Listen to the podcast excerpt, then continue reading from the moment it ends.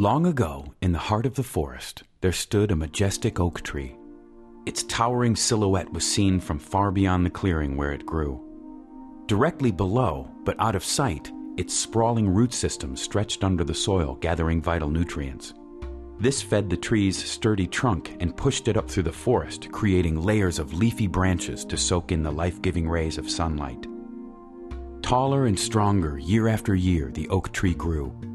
Then one day, for no apparent reason, the very top of the tree began to perceive itself as special and different from the rest of the tree. Being the highest point, it reasoned it must be the most highly developed part of the tree. If it was the most highly developed part of the tree, it must also be the most intelligent. And if it was the most intelligent, surely the treetop was the most important thing in all the forest. Realizing just how special it was, the treetop decided it should no longer have to humble itself to the sun, as the sun is just a rock in the sky. Rocks are not intelligent, not compared to a sophisticated treetop. So it turned away from the life giving rays. Needing another form of nourishment, the clever treetop decided to feed on the lower parts of the tree. The branches below were not nearly as beautiful or highly evolved. The trunk was only a simple post, and the roots did nothing but mindlessly crawl through the dirt. These lower forms owed their very existence to the highly developed treetop, and so it began to feast. Sadly, after eating through the support that held it up, the once mighty treetop crashed to the ground and withered at the foot of its trunk. In a vain attempt to defend a foolish belief, it literally self destructed.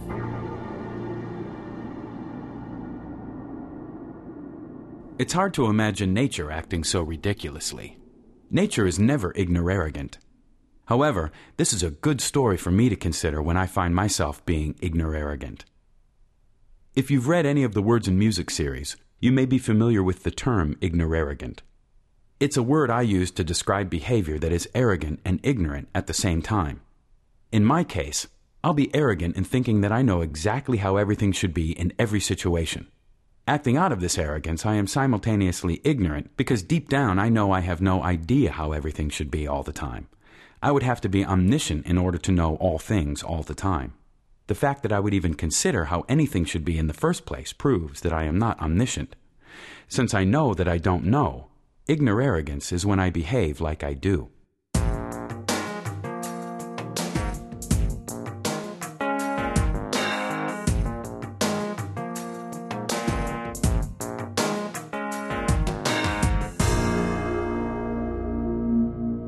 I had a hard time paying attention in school. I wasn't focused on what was being taught, mainly because I had other problems with which I needed help. I didn't want to slice into that unlucky frog in science class, nor did I care to learn how to execute a flawless do si do in the square dancing portion of gym. I wanted answers to the other questions, what I called the big questions. My line of big questions went something like this What am I? What is this place? What am I supposed to do here? I wasn't referring to school. I meant the big place, the whole world, life. What's the purpose? These questions were completely absent from school, and I thought the church's response to them was more frightening than helpful. The whole world seemed like some bizarre dream from which I wanted to escape. Fortunately for me, binge drinking was perfect for that. Unfortunately, binge drinking did not answer or make the big questions go away. It just made my head hurt all the time. I wasn't really considering the big questions. I was just distracting myself from them by being self abusive. I came to realize I wasn't alone. Not only are we all dealing with the same big questions, but we respond to them in similarly self abusive ways. The poison varies from person to person, but the common element I found is that we are very hard on ourselves, both physically and psychologically. In turn, we extend this mistreatment to each other when we interact with one another. A major turning point came as I realized this behavior is not unique to adults. I was an elementary school teacher for many years and saw this same self abuse in the children. That was heartbreaking. Who would tell children to be hard on themselves? Then it occurred to me that no one was forcing me to be self abusive either. Like the children, I believed I deserved it. This led to obvious questions. Questions like, why would I believe that? And what would make anyone think they deserve this? The children made it clear if I ever wanted to truly understand anything, I had to seriously reconsider the big questions. Ironically, after a lifetime of avoiding these questions, I found there had been free help available the whole time. Actually, priceless help is a better term. Some incredibly enlightened people have passed through the world asking the same big questions. They were here dealing with these questions long before I was. And what's really cool is these people have actually provided solutions, or at least paths to consider. For me, one of the more astounding explanations came in the form of a simple allegory, or parable. These are sort of like Aesop's fables, or the fractured fairy tales from the Bullwinkle cartoons. This one, however, made the hair stand up on my arms as I read it. You may know this one as it's famous in some circles. Nevertheless, this story has helped transform the way I deal with the big questions, and I thought I would share it in the Words and Music series, as it's the inspiration for Roll Away the Stone.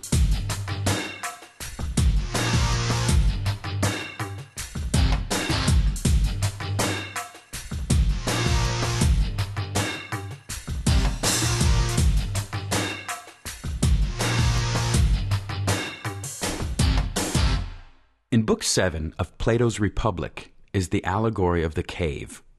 My condensed version does not do justice to the original, but will hopefully convey the all important symbolism. The setting is a dark cave with a long opening on one side. Inside the cave is a group of prisoners who have been chained there since childhood. They are fastened in such a way that they are prevented from turning around, so they can only look straight ahead at the rear wall of the cave. Behind them, at the mouth of the cave, is a road on which everyday commerce takes place. Behind the road is a burning fire whose light shines into the cave. Behind the fire is the sun, the ultimate source of light. As people on the road pass in front of the fire, their shadows are cast on the wall of the cave directly in front of the prisoners. The travelers' voices echo off of the wall, and to the prisoners, the voices seem to be coming from the shadows. Since this is the only world the prisoners have ever known, they believe that what they are seeing and hearing on the wall is genuine. They assume the talking shadows are real. One day, one of the prisoners is freed. He turns around and makes his way toward the entrance of the cave.